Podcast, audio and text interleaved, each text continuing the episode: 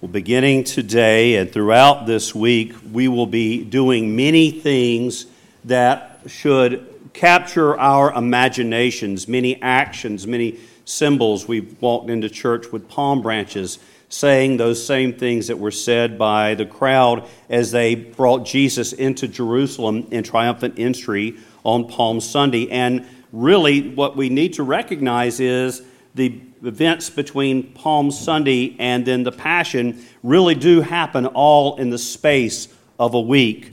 And so, as we come back over and over again this Holy Week and enter into, into these truths, into these mysteries, into the Bible story of our salvation, what we hope God will do in this time is that He will, through the power of His Spirit, grab a hold of our imaginations and place us back in those moments so that we can have the full weight of what God has done for us laid on our hearts again.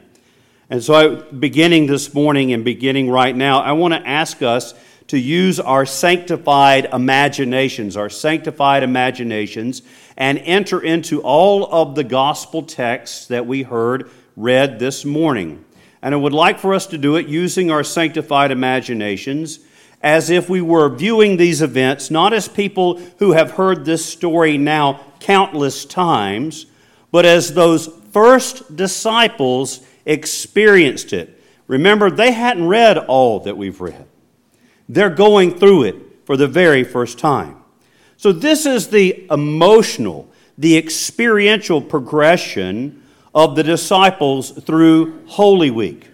So they begin with elation. They begin with elation, with great joy at the triumphal entry. Cloaks are cast into the road, palm branches are cut and waved, palm branches are strewn into the road. Jesus is riding into Jerusalem in triumph on a donkey as David's son. People recognize they're seeing fulfilled before their very eyes. Zechariah chapter 9, verse 9. Rejoice, O daughter of Zion. Rejoice and sing aloud, O daughter of Jerusalem. For behold, your king comes to you, lowly and riding on a colt of a donkey, on the foal of a donkey. And they see it fulfilled. There's so much joy. And events seem to be exciting and turning into in Jesus' favor as he cleanses the temple. Nobody was expecting that. Turns over the money changers' tables, drives out the animals that were being prepared for sacrifice. And then he, throughout the week, repeatedly defeats the elite of Israel, the smartest guys in Israel, as they try to entrap him in his words.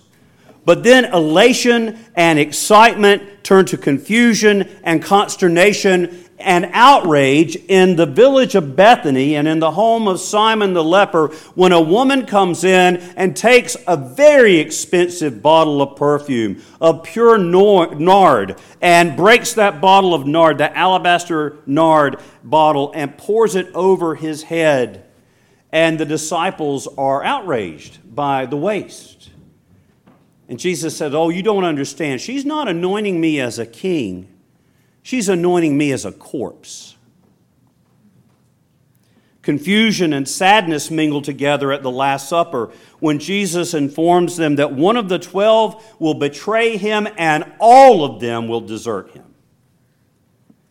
And then they had to feel that the wheels had truly come off completely and that they were being swept away by a river of chaos when just after finishing praying in the Garden of Gethsemane on the Mount of Olives, a crowd comes with swords and clubs and lanterns. Jesus is betrayed and arrested. Peter strikes out with a sword, and by the way, he wasn't aiming at ears.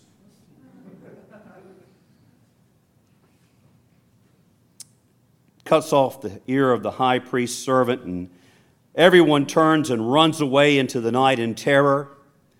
The utter failure of the disciples and their complete loss of control is exemplified by the young man, the nameless young man, I think it was John Mark, who flees stripped naked into the darkness.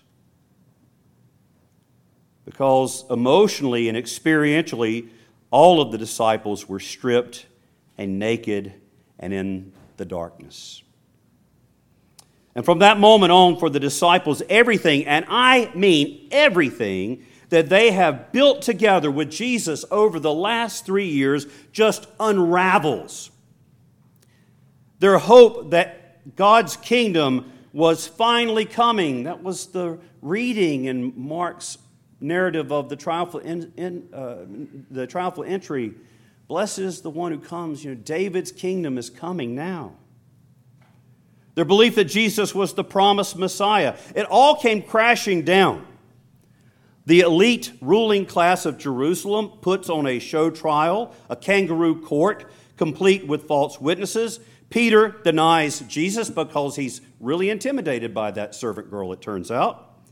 Ooh, tiny servant girl, so scary.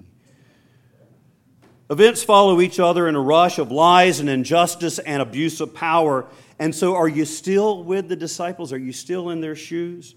Because if you are, if you're really following this emotionally, it feels like evil rules the day, that evil is stronger than the good. And in all of this chaos, God, the deliverer of Israel, remember, they're there for Passover. Passover is the celebration of what?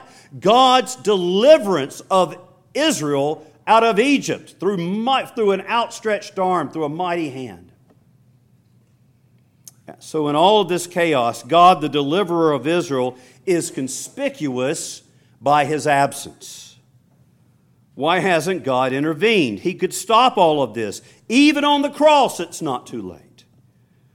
God, who parted the Red Sea for Israel to escape Pharaoh, certainly he could save Jesus from the cross.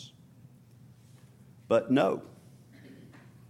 In fact, the very last articulate sentence that Jesus utters on the cross in Mark's gospel is, My God, my God, why have you forsaken me? Everything has unraveled and then he dies. And that's it. So, from elation to confusion to sadness to chaos to the triumph of lies and injustice to an ignominious death abandoned by the God who never showed up, that's where the disciples are on Good Friday. And we need to understand this. You need to understand this, or nothing wonderful can come from this story. We need to understand this because if we don't, we will not be able to receive the good news embedded in this dark story that you and I need to hear today. In fact, just go back with me, if you would, to Mark 11, verses 1 through 3, where we begin our readings today outside, gathered on the sidewalk. This is Mark 11, now, when they drew near to Jerusalem, to Bethphage and to Bethany, at the Mount of Olives, Jesus sent two of his disciples and said to them, Go into the village in front of you, and immediately as you enter it, you will find a colt tied on which no one has ever sat. Untie it and bring it. If anyone asks, uh, if anyone says to you, Why are you doing this? say, The Lord has need of it and will send it back here immediately. Now, this passage, and this is an important passage that we just go right through, this passage strikes me as indicating that Jesus has made arrangements, arrangements unknown to his disciples. Jesus has made arrangements beforehand precisely for this hour. Now, you can say, well, this is the result of Jesus having some prophetic, supernatural knowledge of the coming events. You could say that, but that won't change the point at all. But I think that the simplest reading of this is that Jesus is, the, is that Jesus has done his recon. Jesus has done his recon. He's been here before. He knows these villages well. He knows there is a colt, always a colt tied up at the house as you enter into the village. He has arranged a passphrase, a pass a password, a passphrase with the cult's owner. The Lord has need of it. And so, at, at, at Jesus' initiative, at this hour, the plan that he has made is put into effect.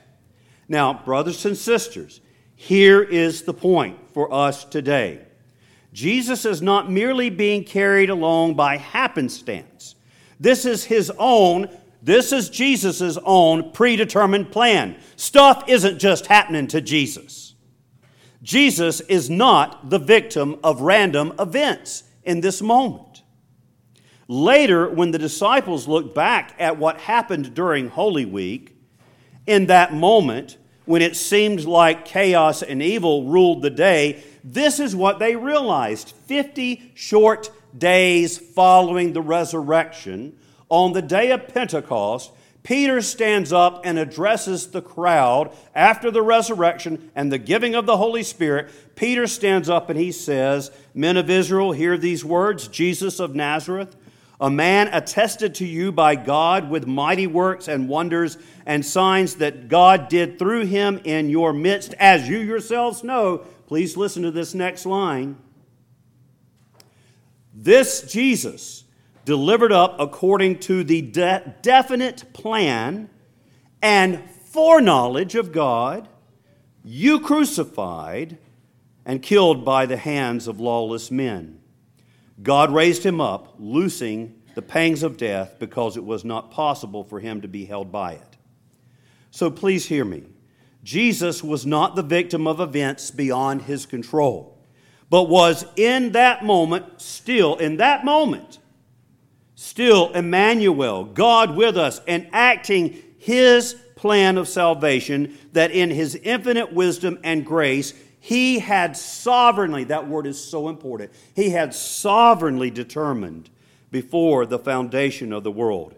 Indeed, as disciples later prayed in Acts chapter 4, in their prayers, the disciples looked back at those events of Holy Week and acknowledged, please listen, that God knew in advance what the rulers and the people would do with the Messiah. This is their prayer in Acts chapter 4, verse 27. They are praying, indeed, Herod and Pontius Pilate met together with the Gentiles and the people of Israel in this city to conspire against your holy servant Jesus whom you anointed. And here's what the disciples prayed. This is what they thought.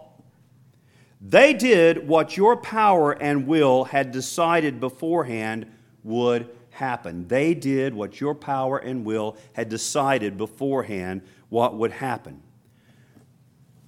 In the moment, the events of the Passion had to seem to the disciples as if evil had thrown off all encumbrance that it had slipped its traces and was wantonly trampling everything that was good.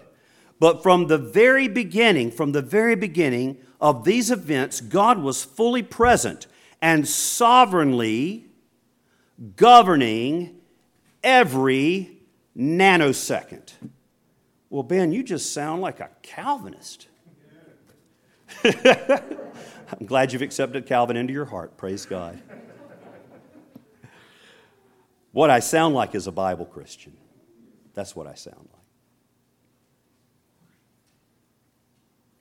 All of the injustice.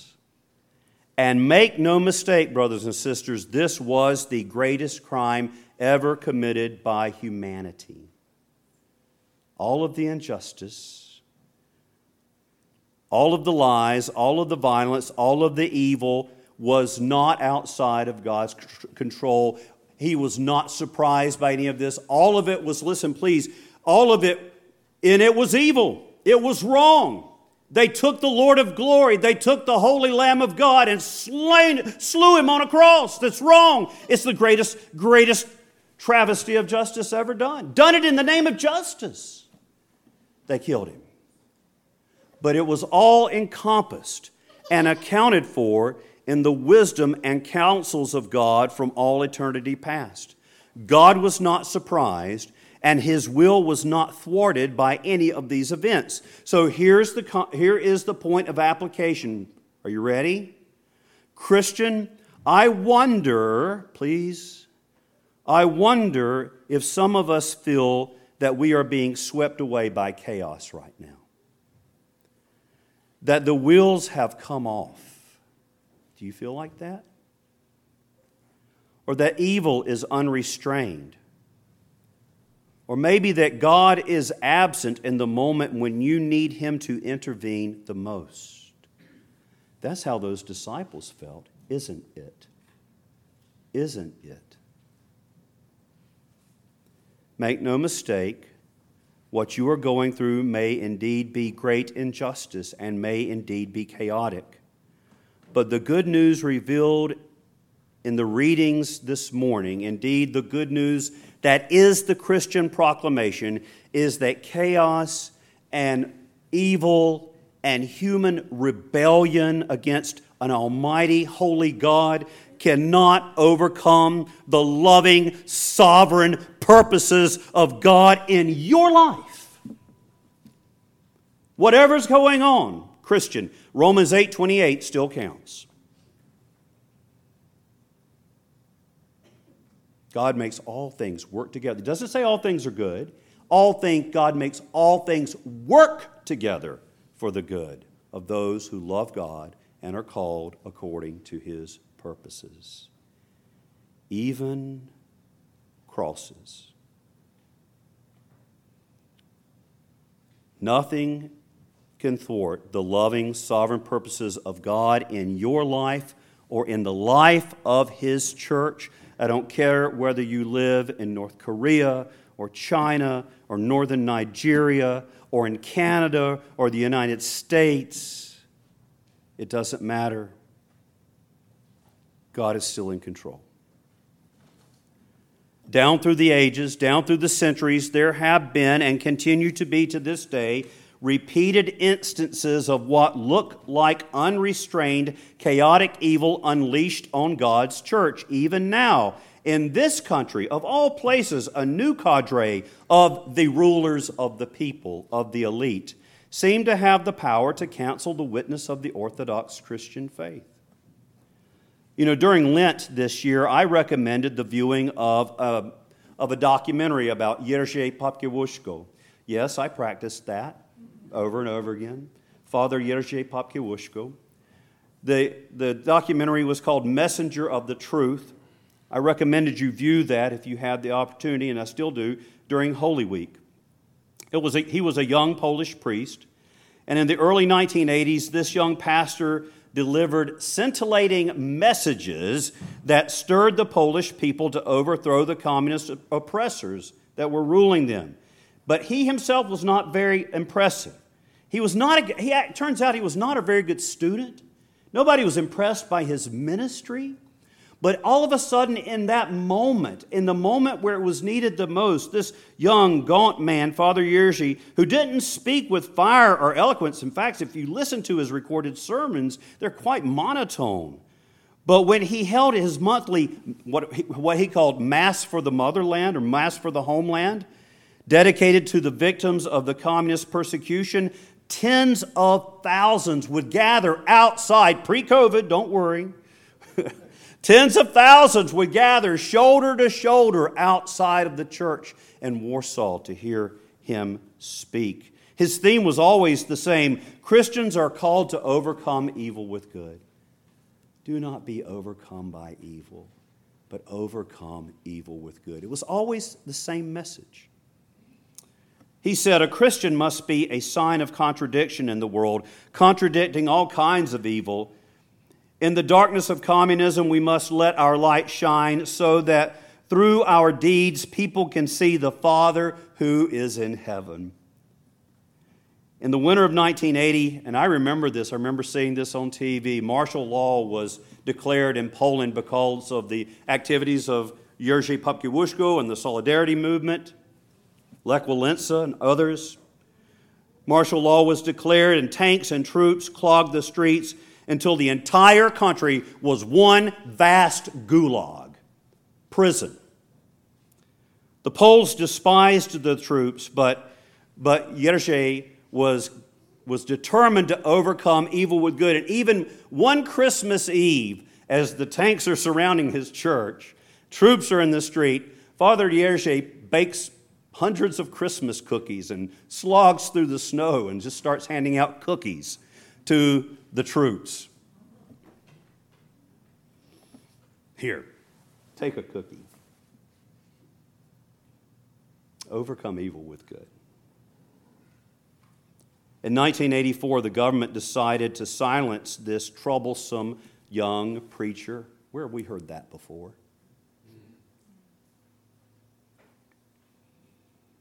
And so the secret police whisked him away, but the authorities seriously miscalculated. The steelworkers in Poland threatened a national strike. The nation demanded his release. 50,000 people, 50,000 people, knowing that there were informers and secret police in the, in the crowd, 50,000 people gathered outside of his church to hear the recording of his last sermon. And then the worst thing that could happen happened. Father Jerzy body was found floating in the Vistula River in Warsaw. They pulled it out. He had been horribly tortured. His eyes had been gouged out, his tongue had been cut out, all of his bones had been smashed.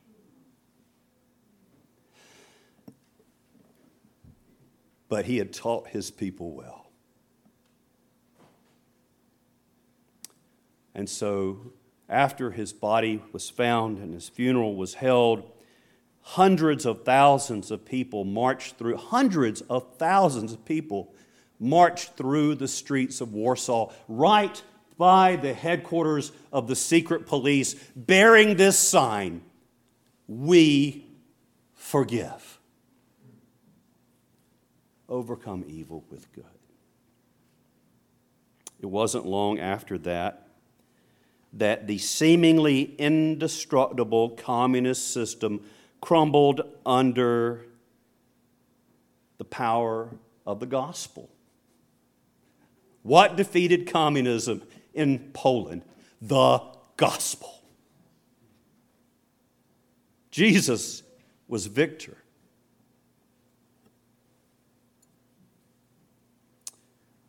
Up till that moment, it looked like evil was untrammeled and unrestrained, and that chaos ruled. Certainly, when Jerzy was taken prisoner and tortured, that had to seem that way to the people who loved him and listened to him and followed him.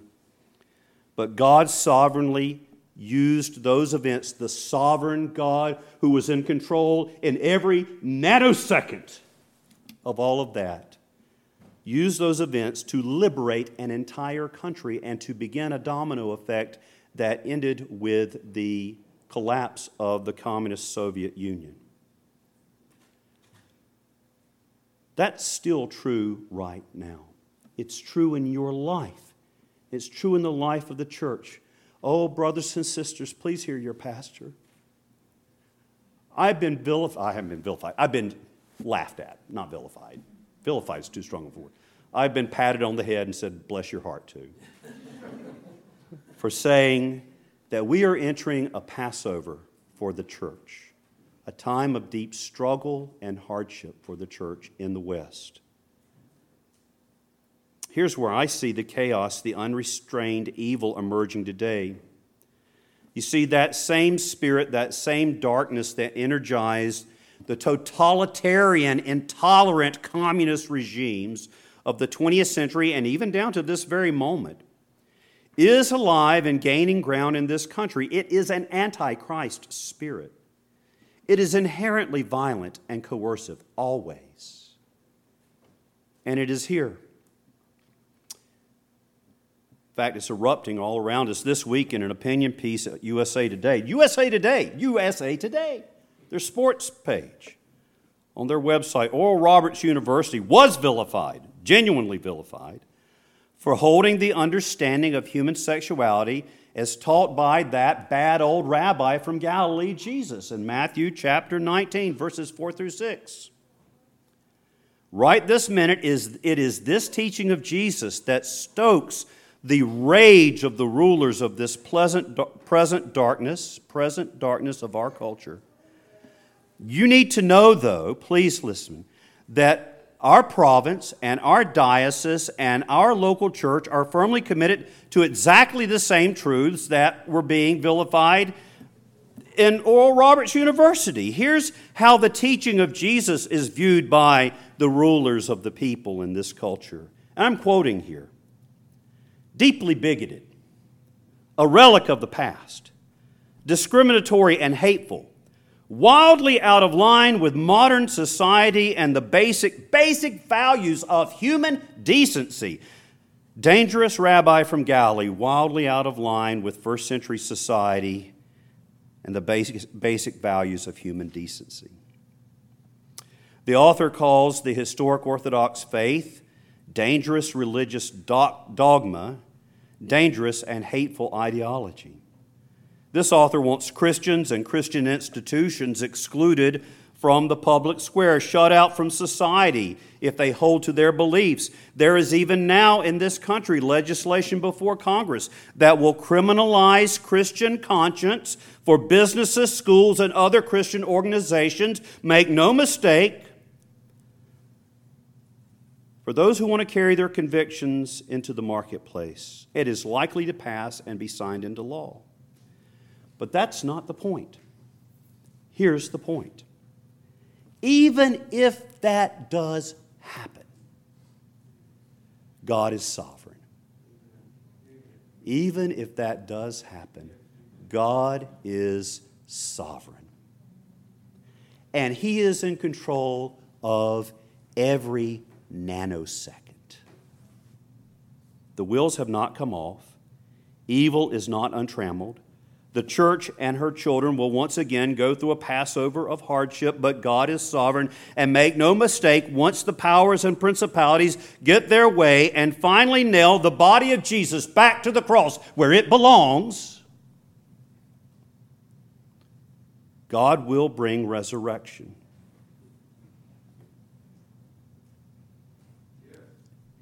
It will happen.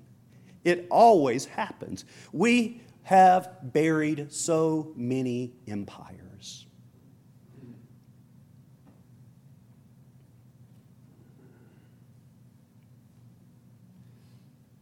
There will be a resurrection, and God's loving, sovereign, redemptive plan will shine all the brighter and be all the more alive than ever before. Praise God. And as we walk these steps on the way of tears, the Via Dolorosa, we will find that the way of the cross is none other than the way of life and peace. Amen. God make it so.